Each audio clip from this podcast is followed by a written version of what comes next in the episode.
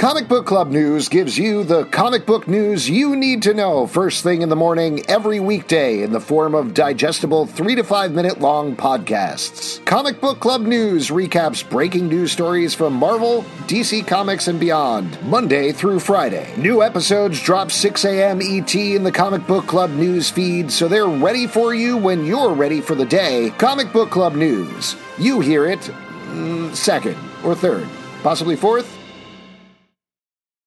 Say goodbye to your credit card rewards. Greedy corporate mega stores, led by Walmart and Target, are pushing for a law in Congress to take away your hard-earned cash back and travel points to line their pockets. The Durbin-Marshall credit card bill would enact harmful credit card routing mandates that would end credit card rewards as we know it. If you love your credit card rewards, tell your lawmakers, hands off my rewards. Tell them to oppose the Durbin-Marshall credit card bill.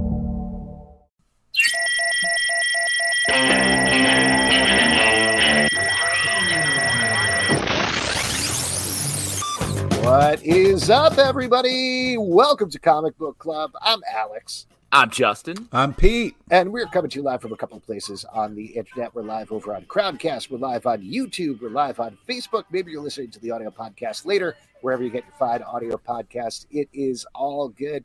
And folks, we're all here tonight. We're all very excited to be here on this January evening. Pristine internet. And I just want to say, Pete's held the big beard on Comic Book Club for some time, but I'm coming for him. Yeah. I'm coming for him. Take it easy, guy. Take it easy, Patches Malone over there. Take it easy. Oh, Patches? They call me Patches. Yes. I'm coming for you. It's good. Are you going for a whole, like, are you going to grow a whole... Jack from Twitter is literally the only guy I could think of. Yuck, Alex, no. Yeah, I want to definitely just cosplay as Jack from Twitter. Oh, that's good. You're getting ready for your Halloween costume next year. Yeah, Doctor Strange. Yeah, I was going to say, you got some Doctor Strange vibes going on. Yeah. Absolutely. Should we do that? Should we all try to get some sort of comic book beards going on? Justin, you can go for Doctor Strange. What could I do? I could do... shave it. The oldest man. Shave? Is that what you said? Wow, slam. I'm going to say the oldest man, Logan. Oh. Well, I don't like how this is going. Why don't we bring in our guest this evening? He is the creator of a new book called Space Pilots, which is currently on Kickstarter. Eddie Claker, come on down to the stage. Hello, how are you? Hello. Welcome. Hello. What's going on, guys? Thanks for having me. Oh, my gosh. Thank you for coming. I love this project. It's very fun. It launched. As of right now, you have 17 days to go, and you are at... Wait, I'm going to refresh this just to make sure I don't have a refresh. if you announce that, if we hit it, you would be the first to announce it. No, you didn't. I kind of wanted to. Yeah, that would be great. But you're very close. You have a $2,100 goal. You're currently at $2,030. Oh, so close. So I feel like that's $5 more than last time I checked. Well, there you go. There we go. If you turn this into a fundraiser, we could start giving out tote bags. We could probably get to it. Yeah, absolutely. Yeah. Yes. Tote bags? Okay. I'll start working on the totes. Yeah, you're down in a basement. There's probably threads. Yeah, I was going to shout out your spot there, JT Sizzle. Yeah. Thank you for using my given name. And yes, this is my dark murder basement. I picture the person in the Blair Witch in the corner. Yeah. I know, she's coming on later in the show, so I don't want to spoil this. Sorry. Let's talk about your book, though. This great book, very fun. As the title implies, you got some space pilots, you got some space hijinks going on. Talk to us. Space love. Give us the pitch for the project. Absolutely. Thank you. Yeah, so Space Pilots was born from... me hating my day job. Essentially, I can sum up Space Pilots in that it is the day job to stick it to the man, quit your job. The tagline is, quit your job, steal a spaceship, and cause chaos. And we follow our two friends, Ship and Mooney, who have found themselves a part of the Earth Space Mining Corps, a branch of Earth as we go out into space and we mine for new materials and new resources. They are on the ship with an asshole captain. And curse. I can curse. I forgot the rules are I can curse, and that's great because I am a sailor. So they Yeah, so they stick it to their asshole captain who they can't stand working for, and they steal his top-of-the-line speeder spaceship and do whatever they can to get the hell out of his tyranny and his, get off of the ship. And the hard part is that he's got a tracker on the ship, and they can catch them wherever they go. So the old tracker, yeah. Just like all day jobs, they know where you are at all times. They look at what you're doing. So really what this is just exploring what it would be like to finally say, you know what, job? Screw you, I'm out of here, and doing whatever you can to get it. So, catch me if you can. Absolutely. Catch me if you can. It's like, I kind of pitched it as like a Guardians of the Galaxy meets Voltron meets, just a buddy cop. Two doofuses. Nice. Our two friends are really just two idiots, and I couldn't relate more. As Pete mentioned, and I can turn it over to Pete to talk a little bit more about this, there's also some very sweet romance in this book as well. Can you talk about that part a little bit? Yeah, absolutely. I really like to write from a spot of where we focus in on the characters, and that we have these fun romps and these fun adventures in this, but really, I wanted to focus in that Mooney is a very, as you see that the man with the bright orange Goku hair, that's one of our main characters, Mooney, and he's a very torn person who, struggles with emotional relationships, and really wanted to kind of focus in on what it would be like for somebody who maybe kind of bounces from opportunity to opportunity and really struggles with kind of like committing to something, and what it would look like from him to be able to just leave it all behind and, kind of be his MO as he just, once something gets a little bit too serious, he leaves. And so I'm kind of looking at that character of Mooney. That's really why I wanted to focus in on and start the story with looking at his romantic relationships and why he just kind of decided to leave it. Because he's kind of the person that gets really scared when something gets very serious, and kind of influences him to then be the person that wants to also leave the ship because it gets too serious. And so he's kind of like, that's the personality that I wanted to really highlight. And with this romantic relationship, it's sad what he does because his boyfriend in this is very, very sweet and very open and very vulnerable. And we kind of see the faults that Mooney has right away, which I thought was really interesting to kind of explore. Yeah, that's a heck of a place to start. And a lot of times in the story, we kind of build up to that moment, but it's really cool that we jump in right with that moment and someone kind of being open and honest about love. So it's a heck of a kind of attention grabber and a heck of a place to start. So tip of the hat to that. That's very cool. We've read a lot of comics, but that's the first I've kind of seen that happen, so pretty cool, man. Thank you, I appreciate it. Yeah, I come from a background of actually performing improv comedy. I live in Chicago. I've performed improv comedy. Really? I performed comedy for about 10 years, and one rule that I always was taught was always start in the middle of a scene. Oh yeah, man. Always start in the middle. Get me out of here. I see that. I don't do it anymore. Wow. But yeah. There's a strong improv quotient here. Makes sense. Yeah, podcast, but we're New York flavored improv, so it's okay. Yeah, so you carry it like this, like you fold it like that in the middle. And I carry it like this, and I had to use a knife and a fork. Barely even improv. Come on. That's about... yeah. Your improv hot dogs have too much shit on them. Let me. You. Hey, I'm not from Chicago, and I agree. I just live in Chicago. No. Can you talk a little bit about the team you have here? I love the art in particular, and the colors I thought really popped very nicely throughout. What was it like putting them together? Had you worked with them before? Did you recruit them for this project? It was a long time coming. So I worked first with Krista Heriter, Cabbage Comics, who people might know of, a fantastic editor. And we got the script really in shape while we continued to look for art. And I knew when I wrote this, actually, I listened to on repeat Daft Punk albums.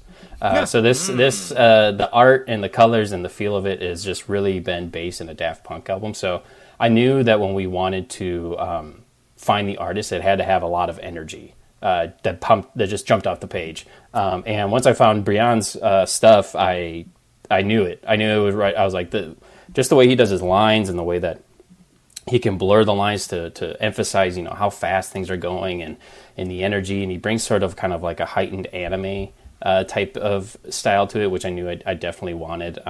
You'll see in the book when the captain gets really pissed, there's this great shot of him like slamming down on the desk, and you can just you can just feel cool. The power that comes from it. So once we kind of solidified the script, it was all about finding the artist, and then we went and we found Brian, and then that's where we just kind of took off from there.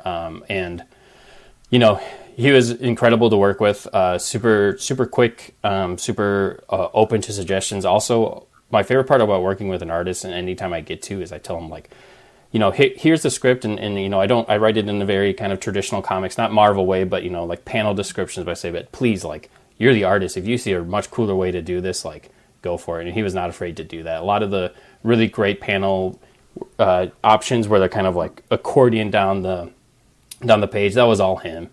So he's very much just like a co-creator of this, and the colors were all about, you know, he asked me for some inspiration, and I sent him, you know, like Daft Punk albums. I sent him just like some vibrant colors. I just said, make this as vibrant as we can. So it was all about those. Alex, I don't know if you're checking the stats, but I think we got some breaking news over here. We do have some breaking news. Oh my gosh. The breaking news is you have just passed your Kickstarter goal. Yeah. Congratulations. Thank you. This is incredible. I made sure that it wouldn't happen until this show. I don't know how you did that. You were telling people, no, save your money. Save it for Tuesday. Yeah. Thank you to everyone so much. That is so incredible. I appreciate it. So that's wait. Now you have to talk about what your stretch goal is. You made your goal. Move past that. Alex, let's enjoy this moment. No, don't moment. Exactly. Hold on, let me Google good stretch goals. No, this is great. Congratulations, you're going to make your project. Now the downside is you actually have to make your project. the plus side is that it's made. That's the best part, is that the book is finished. And so this Kickstarter was just for shipping and printing, and we got, you know... That's so exciting. Yeah, so I'm very lucky that I was able to do that, and I'm very excited. So thank you to everyone that, you know, backed it and everything. This is great. If you don't mind, I'd like to back up the truck a little bit here. I'd like to know how you went from doing improv to making comics.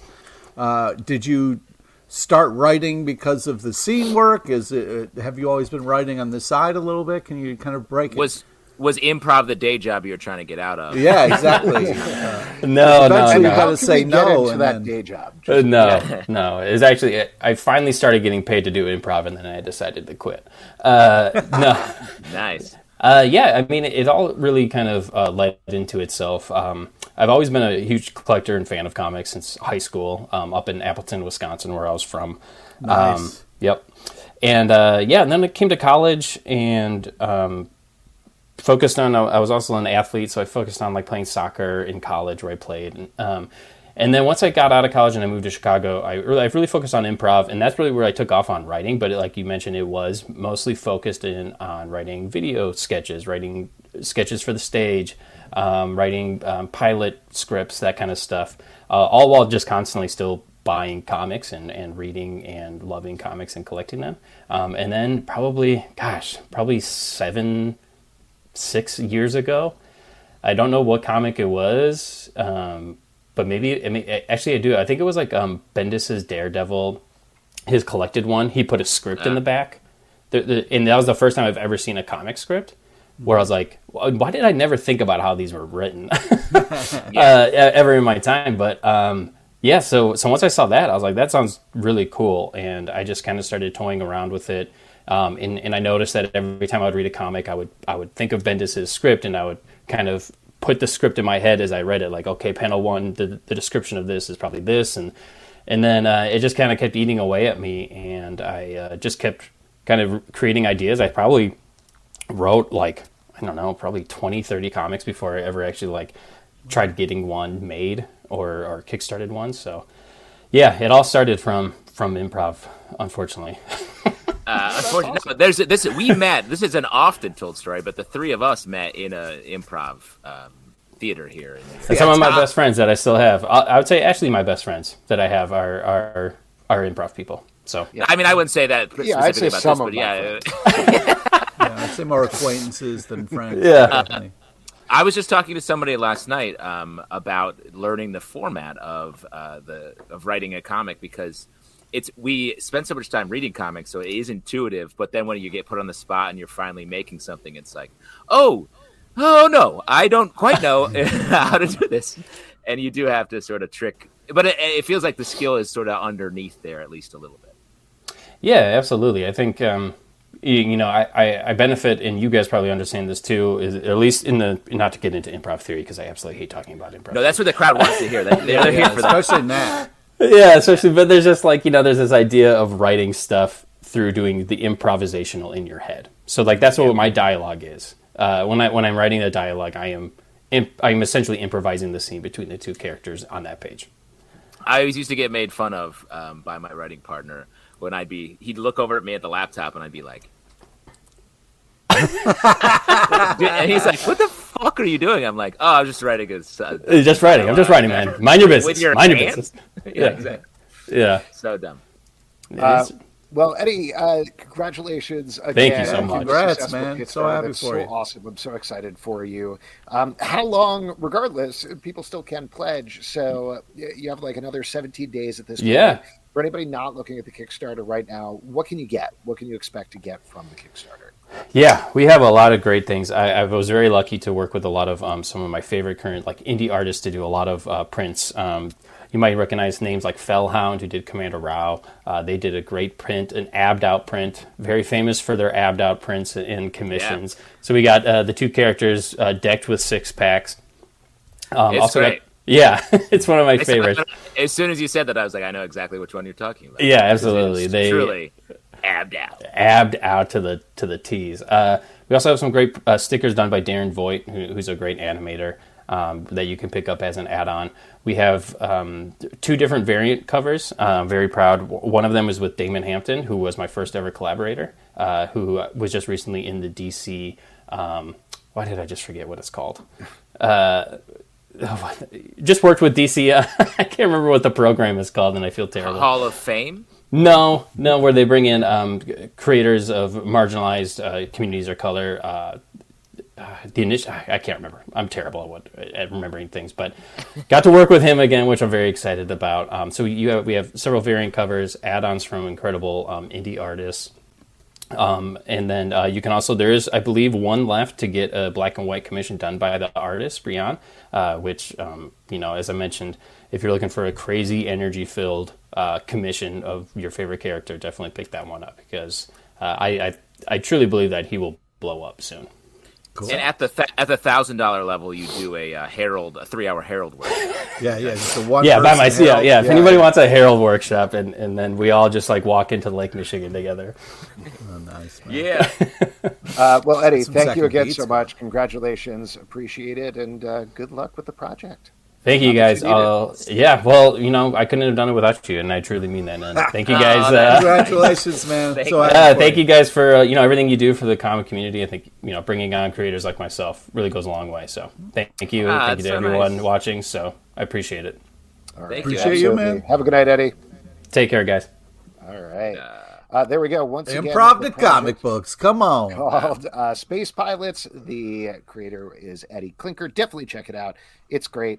Guys, I'm going to turn it over to you for a bit because I'm chatting with our other guest, trying to figure out how to get in person. So, not in person. Yeah, he's just over there. It's not a big deal. Don't worry about it. Nice. So you guys take it away. Talk about, I don't know, how your weekends were. Yeah, Pete and I have nothing. Yeah. We ever talked one-on-one? No, definitely.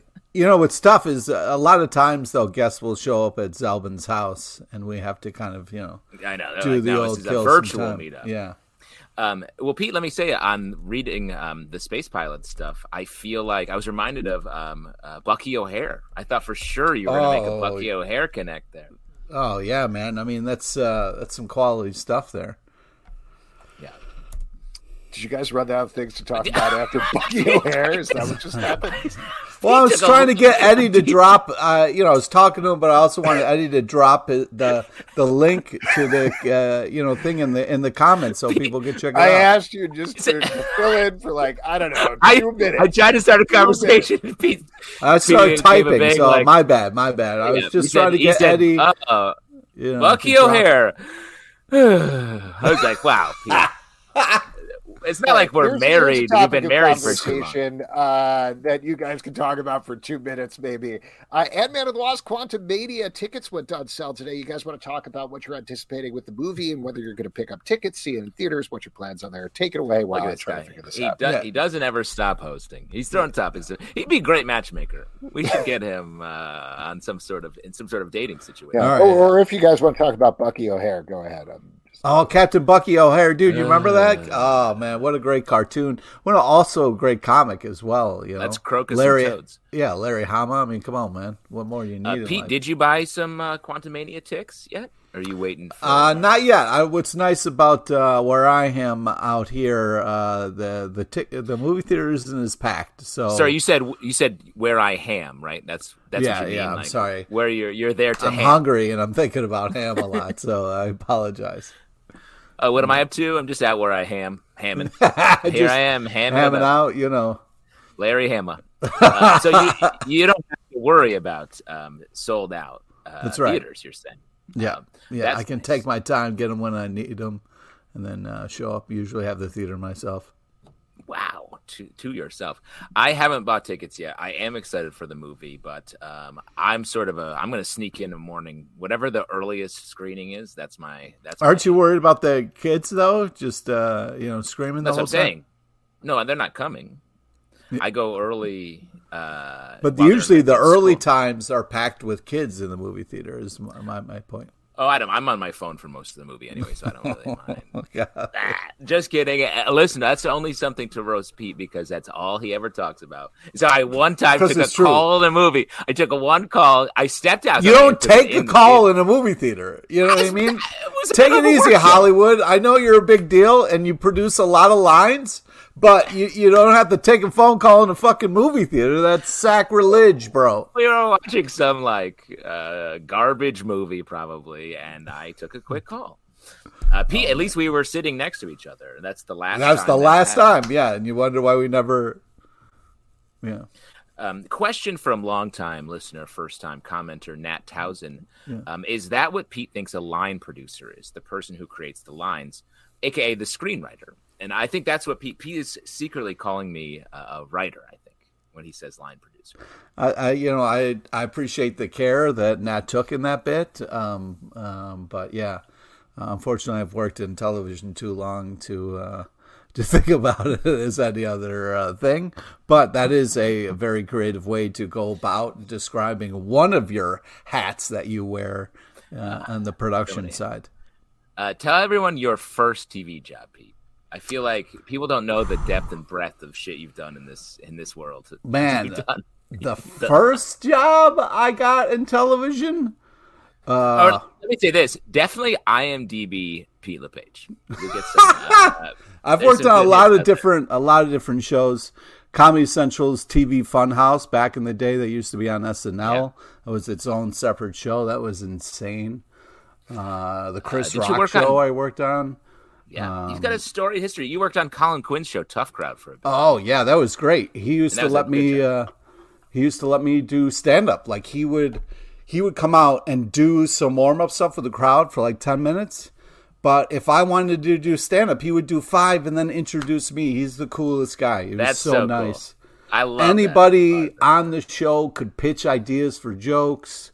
Anybody. I mean, you could work in catering, you could, whatever, be a security guard. If you had bits that you wanted to, he was open to anything. It was a really unbelievable atmosphere. That's cool. He has a show right now, I think, in New York, if anyone, not to plug Colin. Yeah, him and Jerry Seinfeld had teamed up, and they've been doing a bunch of Colin plays that he directs and stuff. And yeah, he's a big theater guy. Yeah, It was funny because Jerry would, I don't know Jerry Seinfeld, so to call him Jerry is weird, but Mr. Seinfeld would come over all the time for the show, and they would work out bits and stuff, and he was always pitching theater ideas to him. It was pretty funny. That's funny. Like a production of Les Mis?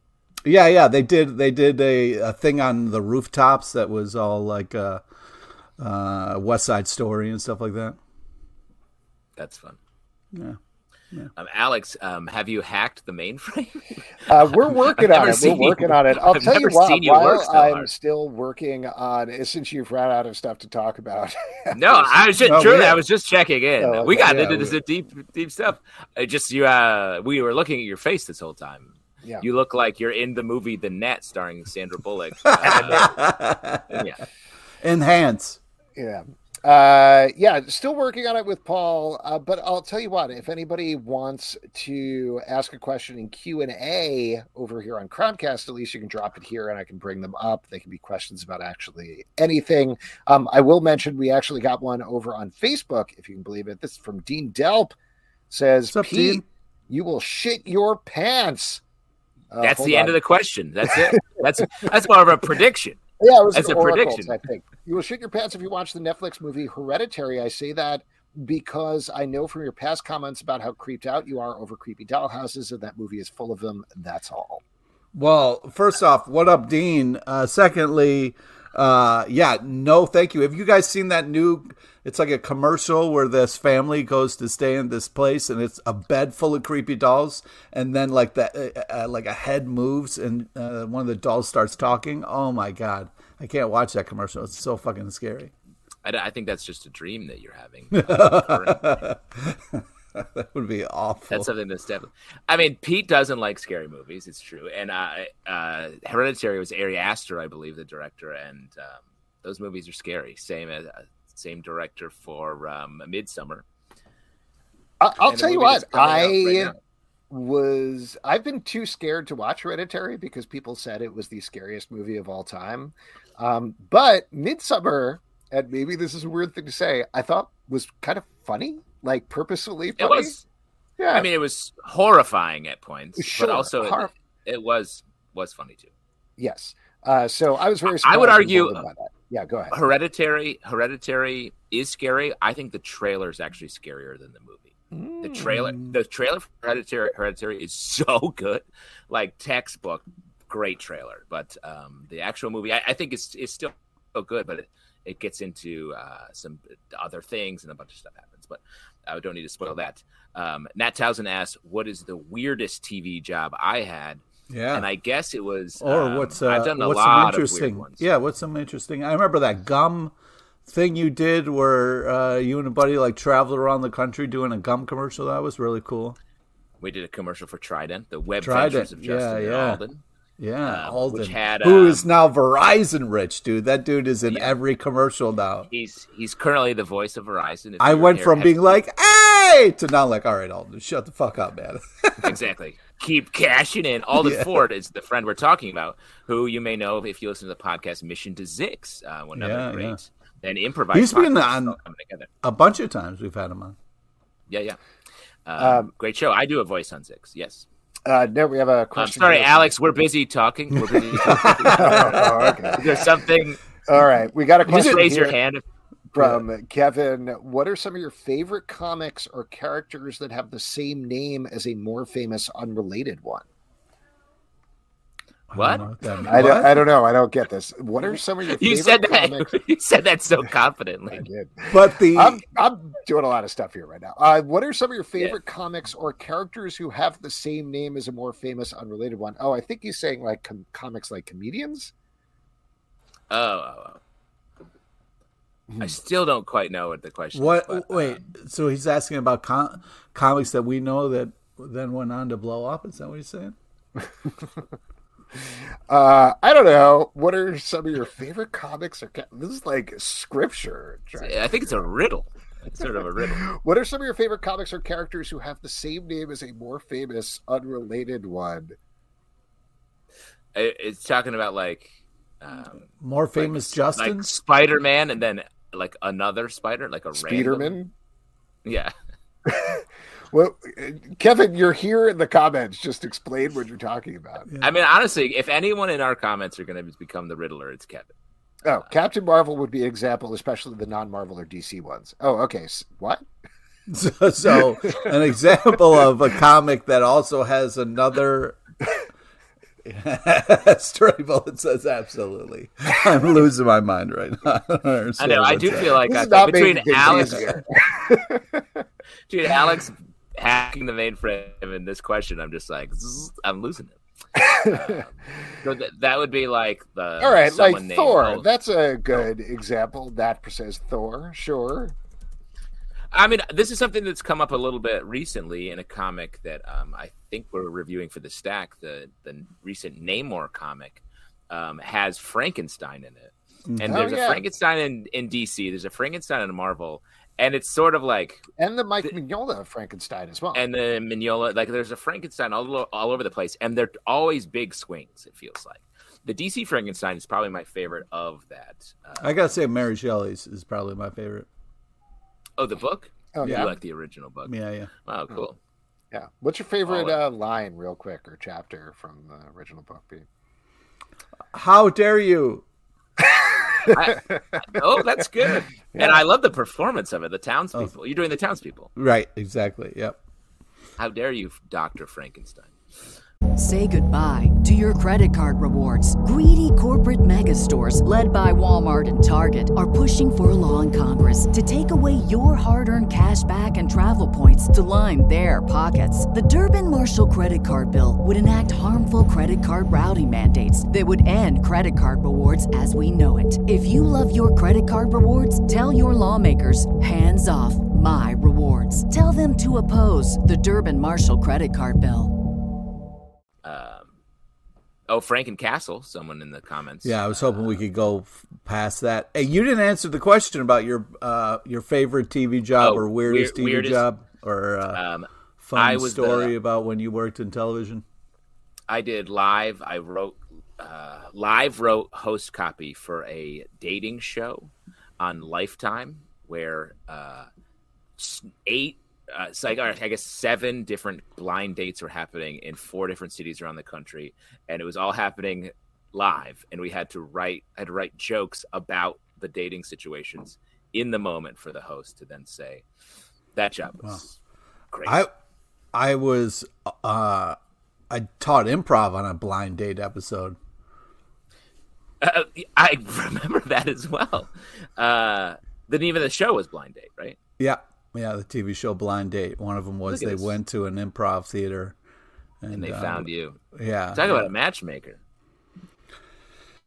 I tell you, it was a lot of fun. And I felt like it was, you know, because I've seen a bunch of different like dates or whatever. And I think it was fun to kind of see people have to do something silly where they're not comfortable. So it kind of, you get to see a little glimpse of who they really are. Yeah. Anyone who can find the Pete LePage blind date episode, post it in the comments, or who can find my episode with John Gabers, friend of the show, of Cash Cab that we did. Oh, wow. Cash Cab.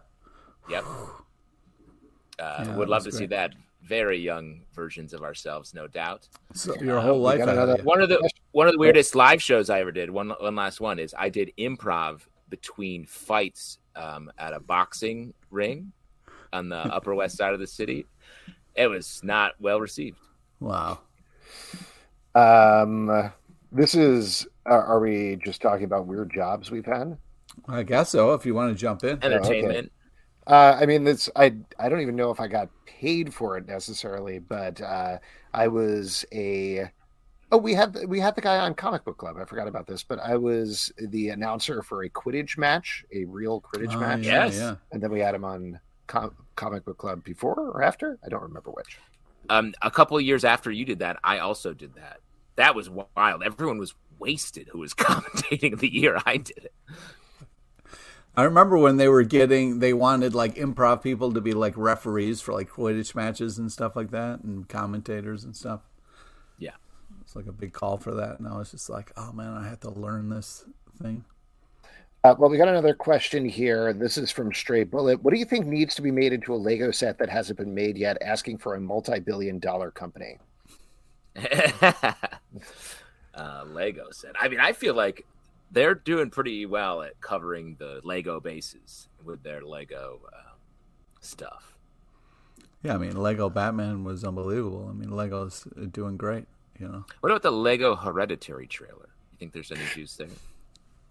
I worked at the Lego store, or not the Lego store, but the Lego section of FAO Shores. I feel like it would be easy to do a Hereditary set.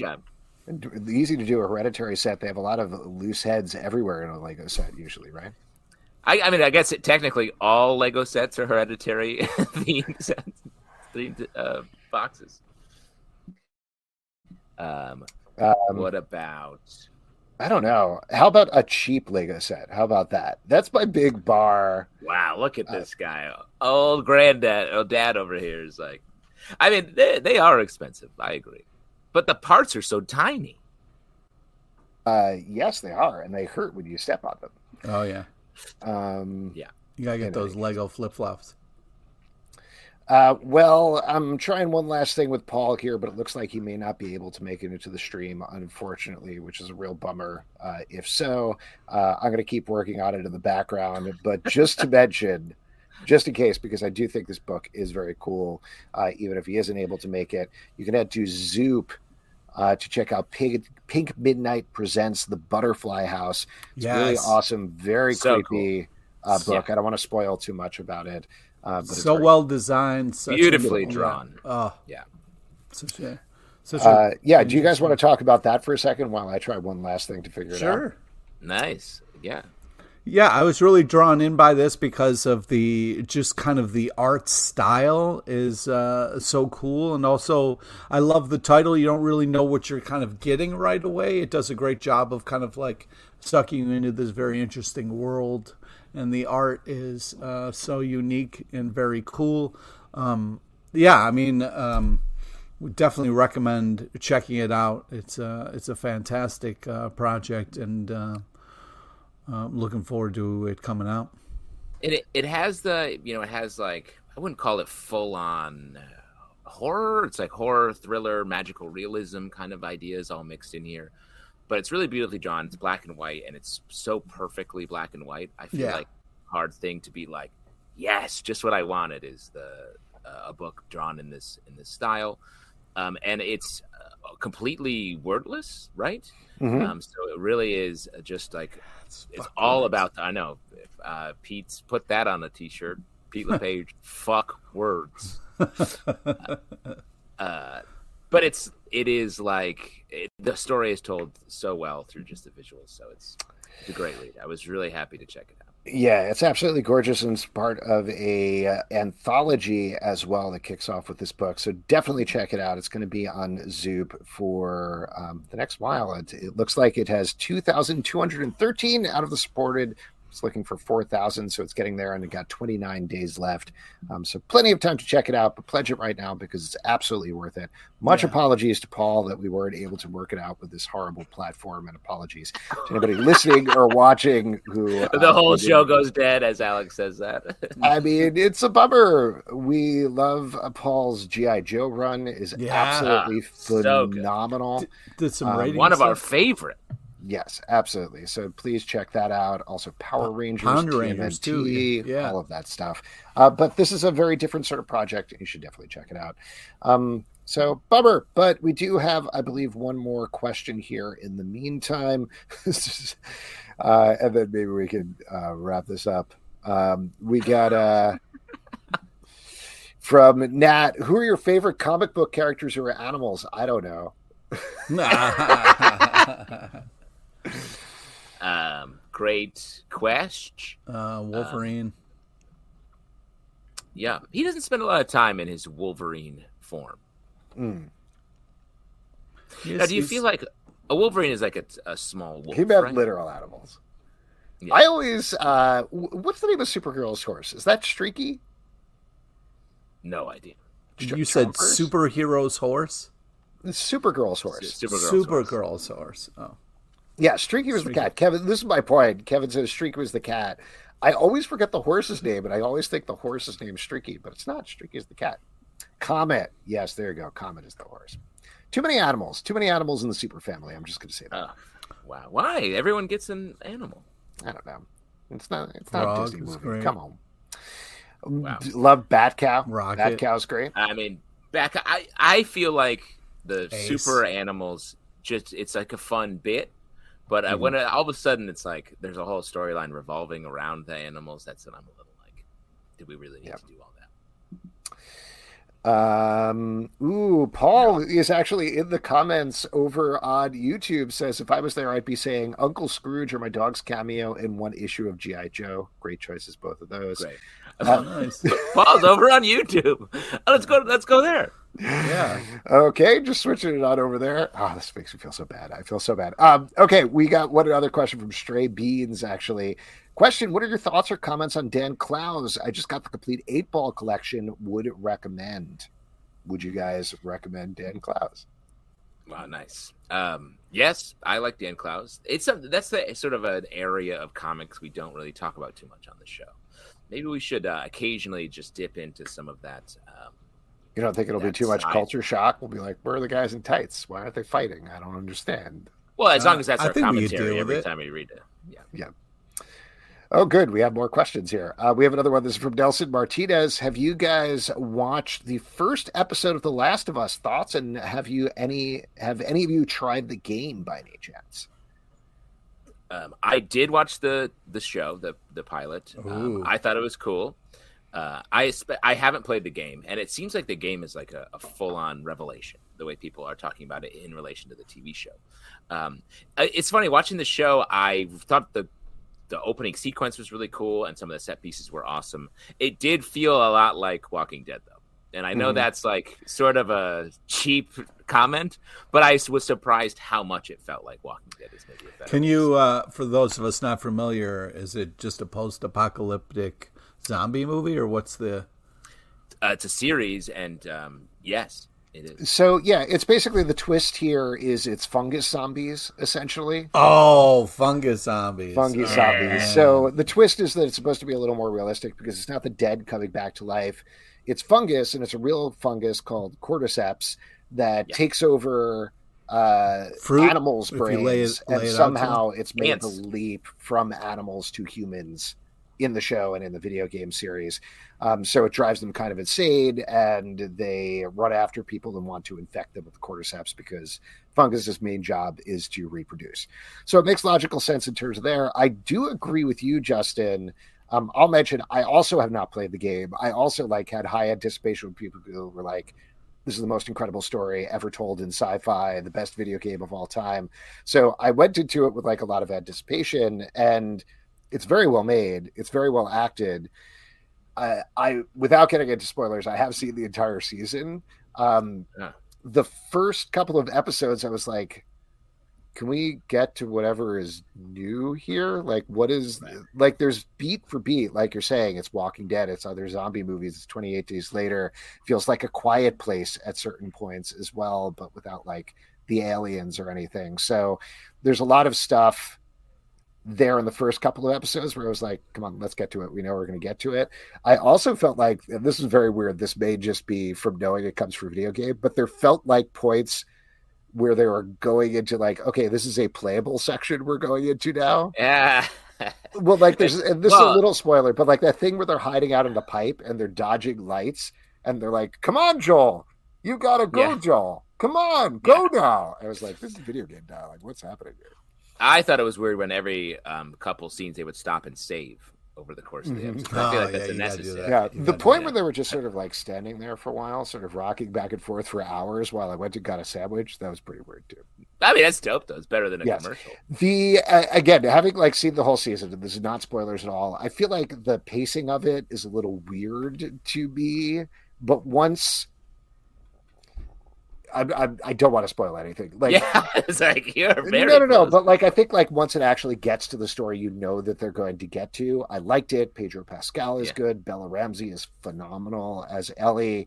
But it still doesn't feel like it's necessarily breaking any new ground in terms of TV. And I imagine that the thing that made it different is when you are playing a video game, you are that character. You're living with the character. Yeah. And there's a certain level of separation when you're watching a TV show because they are performing it for you. So maybe that's the difference there.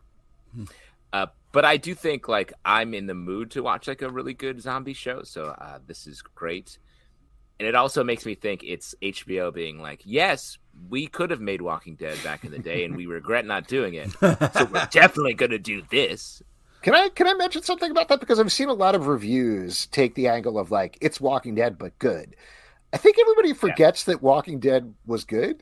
Like the pilot is phenomenal of Walking Dead. It got a little wonky with the CDC stuff at the end of the first season, but there were seasons there where it was a really good show. Yeah, Michonne was unbelievable. Yes. So it's frustrating to me as a fan of Walking Dead and as a fan of material to hear that compared there. I understand the comparison, but like, I don't know. They can both exist. It's okay. I agree. And I think that I think people have just Walking Dead burnout. I feel like everybody, like everyone's tolerance was different.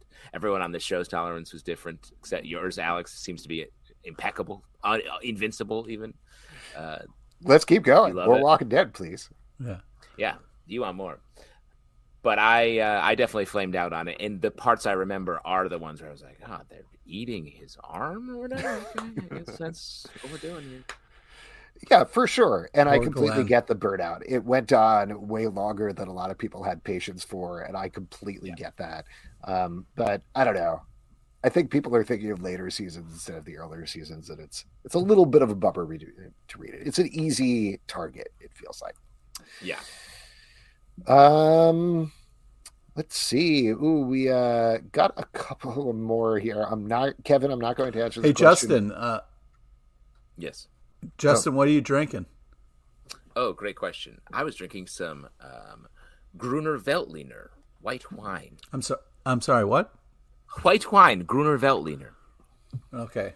Oh, wow. Kevin asked favorite fungi in comics. We're not going to answer that one. Sorry, Kevin. You already had your high difficulty question of the show. And we got one more. Pablo D. Martinez, and let's wrap up with the questions here. What do you expect from comics in 2023? Big, broad question, but give us your predictions. Give us your oracle prognostications of what 2023 is going to be like in comics. Oof. I think that we're going to get a big X-Men story, right? This year, I think that will be. But we've been a little bit in the desert. I think for the X-Men, it's a little bit lost, and I think we're going to right the ship a bit with that. What I'm excited for X-Men is there's a new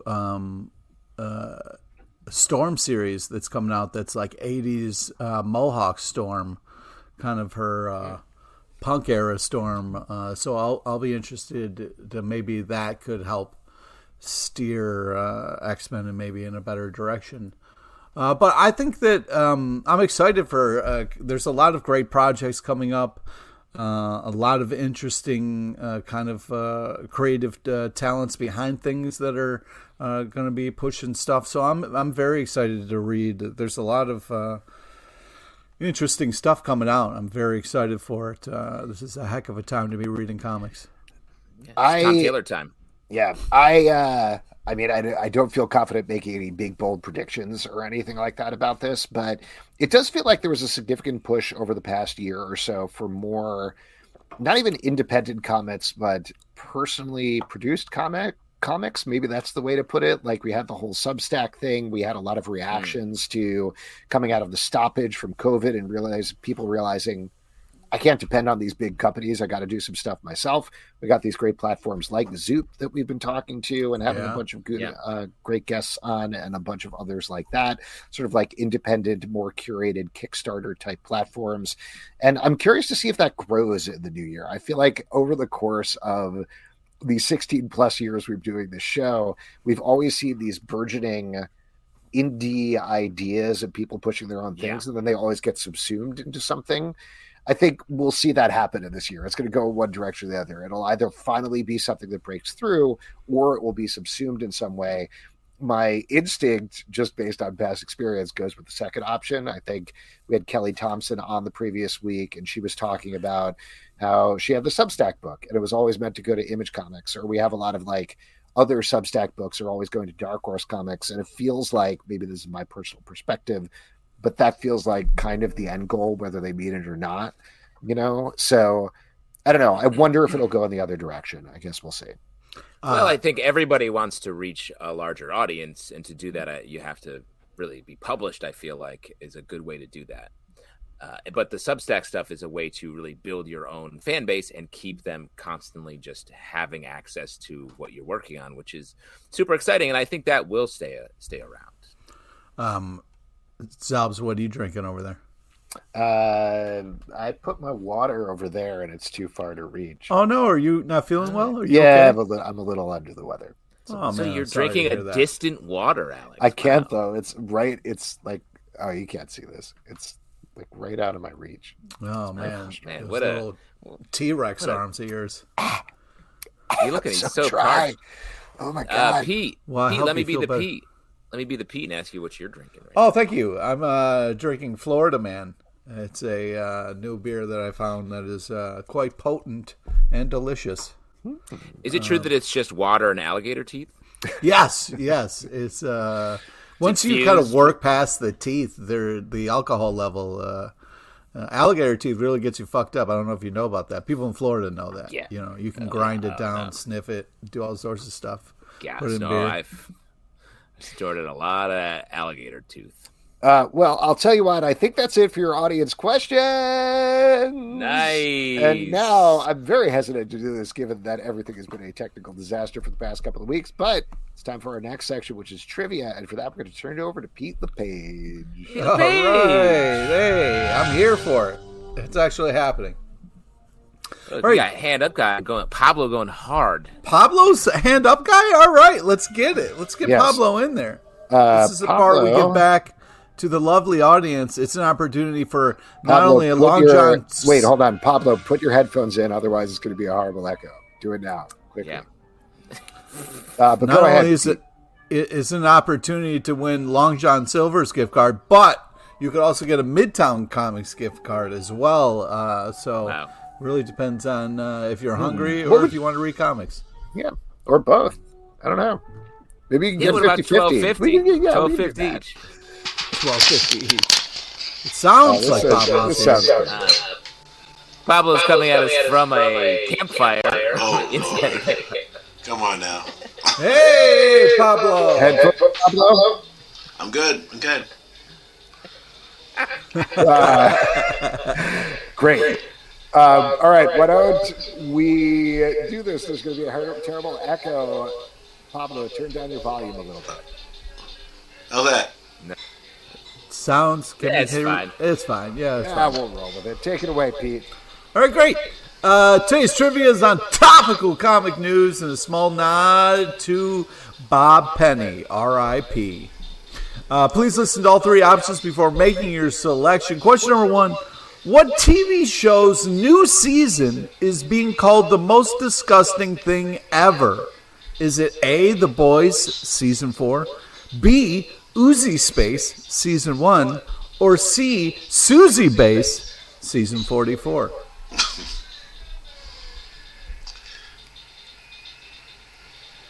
Just say A, Pablo. A. Sorry. All right, nice job. That is correct. The Boys Season 4 is being dubbed the most disgusting thing ever. So that should be fun television.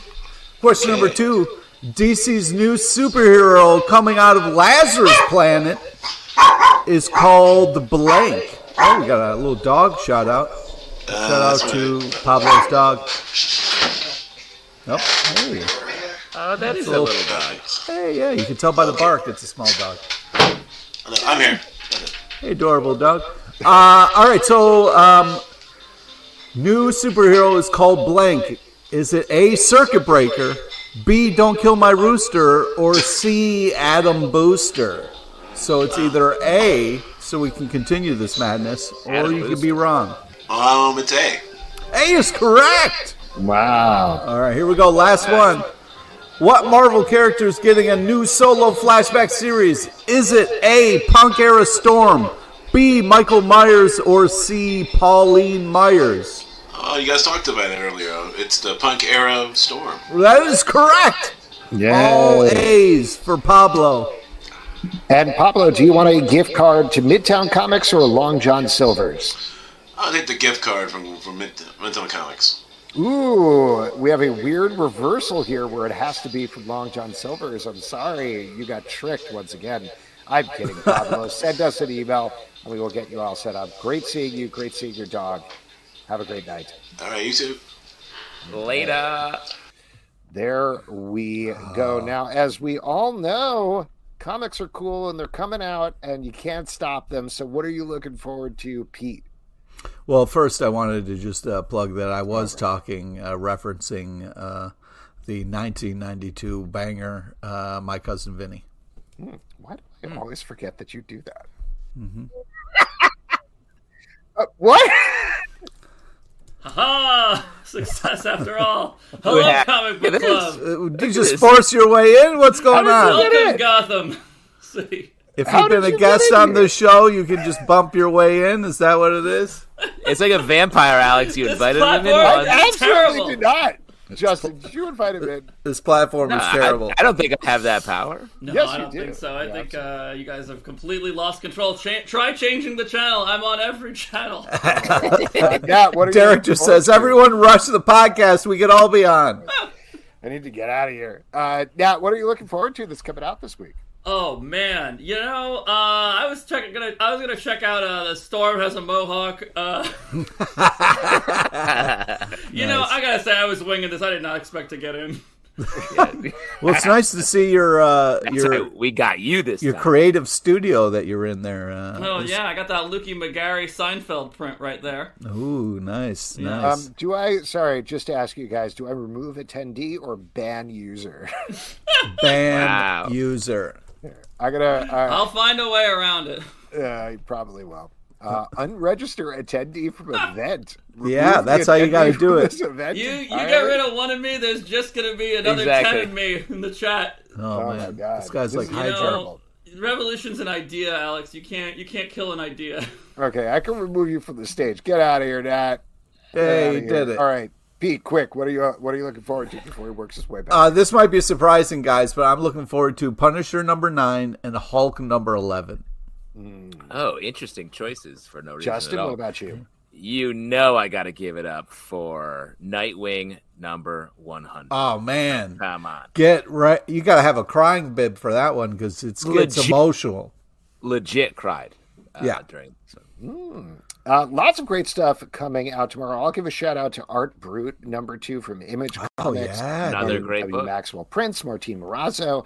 The art on that radical art beautiful. Crimes, and I was very excited to check this out after the first issue. And of course, we love the team. Also, the other one that I wanted to give a shout out to. Chroma number 3, also from Image Comics. This book has been absolutely gorgeous, and I'm really looking forward to this. We're going to be talking about all the... Derek Mainhart, real quick, sorry, one other. Derek Mainhart in the comments, new champion of Shazam 4. Yes! That was such a great read. Really enjoyed that Shazam. I'm not a Shazam guy. This was one of the best Shazam stories I've read in so long. Nat also, Wasp number 1 by Al Ewing is great as well. Yeah, I was really looking forward to that too because the Ant-Man series that Al Ewing did was so good. Yeah. So very exciting stuff across the board. All of that is going to be in our Stack podcast that comes out Wednesday, 9 a.m. in the Comic Book Club. Is that every Wednesday? Every Wednesday. Wow. So far. And its own dedicated Stack feed. And folks... that is it for this week's smooth sailing show. Alex had a tough show. I got to get down with my guy Pete, talk about some stuff Bucky that had no bearing on comic books. Yeah. Thank you to Eddie Claker for coming on the show. Definitely check out Space Pilots on Kickstarter. Also, thank you to Paul Allor for trying very, very hard for almost an hour to get into the show despite it not working. Definitely check out Pink Midnight Presents The Butterfly House over on Zoop. Because it is absolutely awesome. Really Next week on the show, Matt Kint is going to be back. Spy Superb, and maybe we can get out a little bit about the end of Berserker as well. Very curious to talk to him about that. So that should be very cool. If you want to support the show and all the shows we do, patreon.com/comicbookclub. Don't forget to subscribe on Apple, Android, Spotify, Stitcher, or the app of your choice. At Comic Book Live on Twitter, Comic Book Club Live on Instagram and TikTok. comicbookclublive.com for this podcast and many more. Until next time, good night. Good night, everybody. Take care of yourself out there.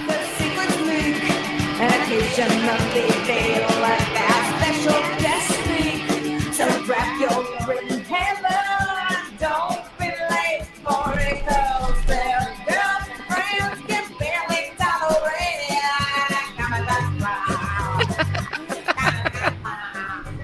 How many gnats are there? Kick out all the gnats. There's now a gnats in this. GNATs in this.